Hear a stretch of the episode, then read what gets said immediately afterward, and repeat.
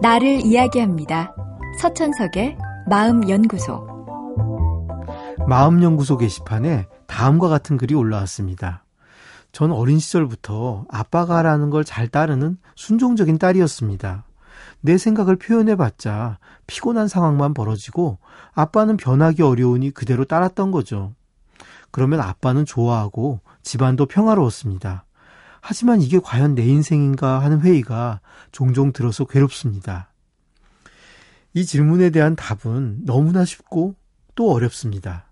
답이 쉬운 이유는 답이 간단하기 때문입니다. 그냥 그만두십시오. 아빠를 만족시키는 착한 딸의 역할을 그만두십시오. 그러면 더 이상 이런 고민을 하지 않아도 됩니다. 하지만 또 답이 어려운 이유는 그만두는 것이 결코 쉽지 않은, 아니, 너무나 어려운 일이기 때문입니다. 그만두는 게 어려운 이유는 몇 가지 있습니다.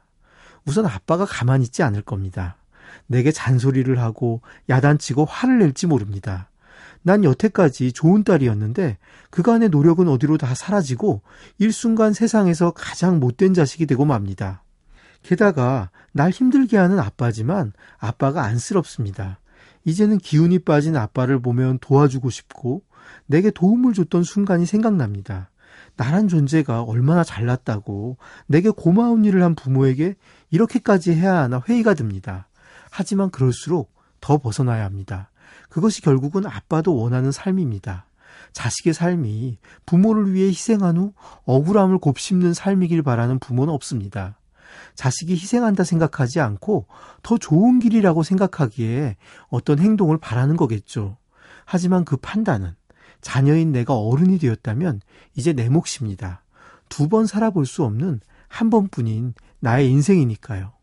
대신 나 역시 희생할 것이 있습니다. 좋은 자식으로 남고 싶은 마음을 버려야 합니다. 내 손에 쥔 것을 내려놓아야 다른 걸 잡을 수 있습니다. 손에 쥔걸 내려놓지 않은 채 다른 것도 잡으려 한다면 그저 건드리고 부러워만 할 뿐이겠죠. 좋은 자식이 아니어도 괜찮습니다. 심지어는 좋은 사람이 아니어도 좋습니다.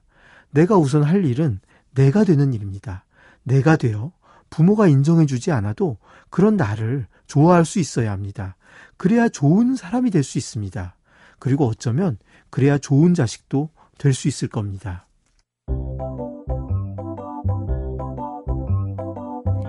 서천석의 마음연구소. 지금까지 정신건강의학과 전문의 서천석이었습니다.